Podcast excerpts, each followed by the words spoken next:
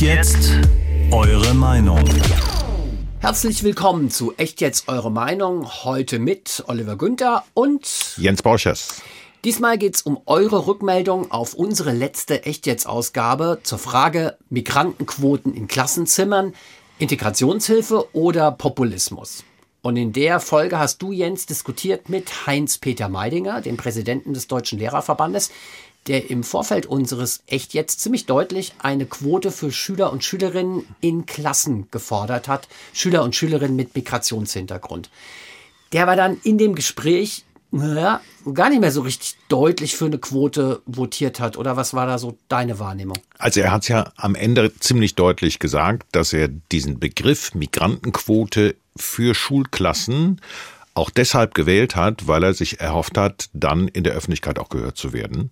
Und dass äh, er eigentlich die Durchsetzung von solchen Quoten auch nur für sehr, sehr schwer möglich hat. Aber er wollte eben dieses Thema auf die Agenda setzen. Er wollte, dass darüber gesprochen wird, welche Schwierigkeiten entstehen in Schulklassen, wenn halt Kinder mit Migrationshintergrund, die beispielsweise nach wie vor große Sprachschwierigkeiten haben, in Schulklassen sind und was das dann mit dem Leistungsniveau innerhalb der Schulen macht. Genau, ein ganz wichtiges Stichwort für Heinz-Peter Meidinger war ja das, ähm, das Stichwort der Verteilung. Er sagt, heutzutage herrscht an Schulen oft eine sehr ungerechte Verteilung. Es gibt Schulen, da gibt es äh, Klassen mit einem Migrationshintergrund 80, 90 Prozent. Es gibt aber auch in anderen Schulen eine Migrationsquote von gerade mal so 20, 30 Prozent und das hält er für ungerecht.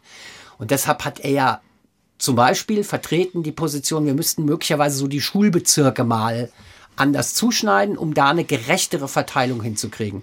Und dazu haben wir Rückmeldungen bekommen. Ja, da hat uns beispielsweise Christian Lahr aus Wiesbaden geschrieben.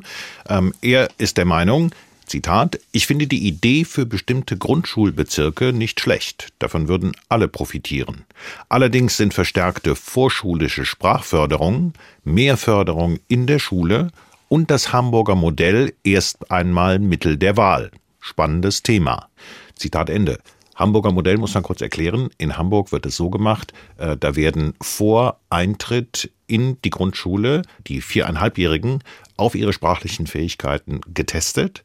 Und wenn da Defizite festgestellt werden, dann sind die Eltern auch verpflichtet, die Kinder zu Förderkursen zu schicken. Das war in dem echt jetzt eigentlich so ein zweiter Schwerpunkt, Sprachförderung, schon so im Kita-Alter.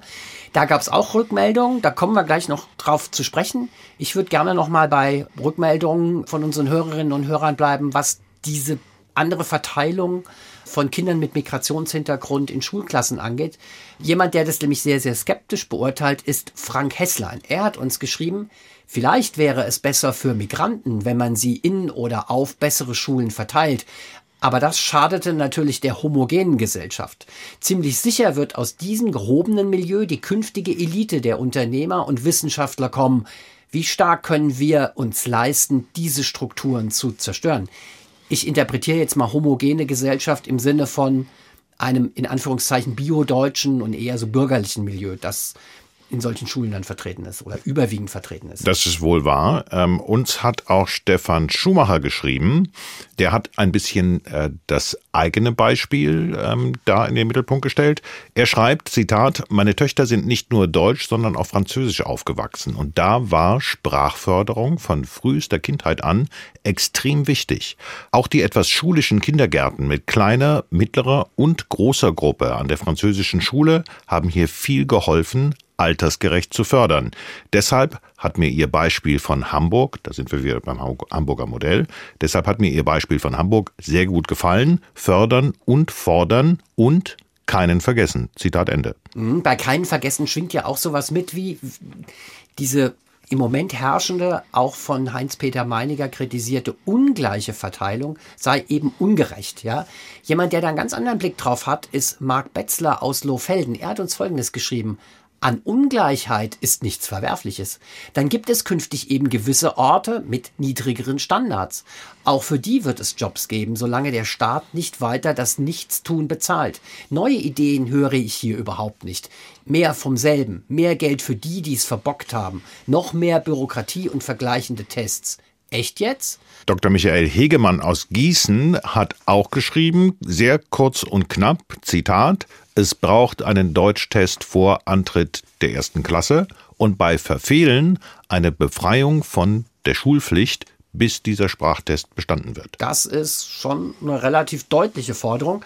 Und da taucht ja so dieses zweite Stichwort auf. Also wir hatten einmal ungleiche Verteilung ähm, in Klassenzimmern hohe Migrationsquoten in manchen Schulen, gerade in Brennpunktschulen, sehr niedrige äh, Migrationsquoten in oft bürgerlichen, sehr biodeutsch geprägten Milieus. Das war so das eine, aber eben auch Sprachförderung schon im Kindergartenalter, um halt gerade so die sprachlichen Defizite aufzuholen, bevor die Kinder überhaupt in die Schule kommen. Das ist jetzt ja so ein paar Mal angeklungen schon.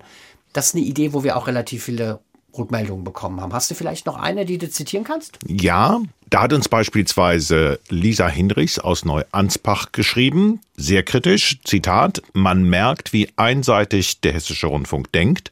Es brauche noch mehr Kitas, noch mehr Geld für den Staat, kein einziger freiheitlicher Gedanke. Keine Verantwortung liegt anscheinend bei den Eltern oder den Schülern. Zitat Ende. Das habe ich jetzt so verstanden. Frau Hindrichs möchte gerne, dass die Eltern der Kinder, die mit Sprachschwierigkeiten auf die Schulen kommen, da mehr in die Verantwortung genommen werden. Genau, weil sie einfach der Meinung ist, Sprachdefizite ist erstmal Sache der Eltern, die entweder nicht entstehen zu lassen oder wenn sie entstanden sind, die halt dann auch zu Hause zu korrigieren. Soweit eure Rückmeldung auf eure letzte Echtjetzt-Sendung zum Thema Migrantenquoten in Klassenzimmern, Integrationshilfe oder Populismus. Wir hören uns wieder, hoffentlich beim nächsten Echtjetzt. Überzeugt mich in 18 Minuten. Bis dahin sagen Tschüss, Oliver Günther und Jens Borches. Echt jetzt? Eure Meinung.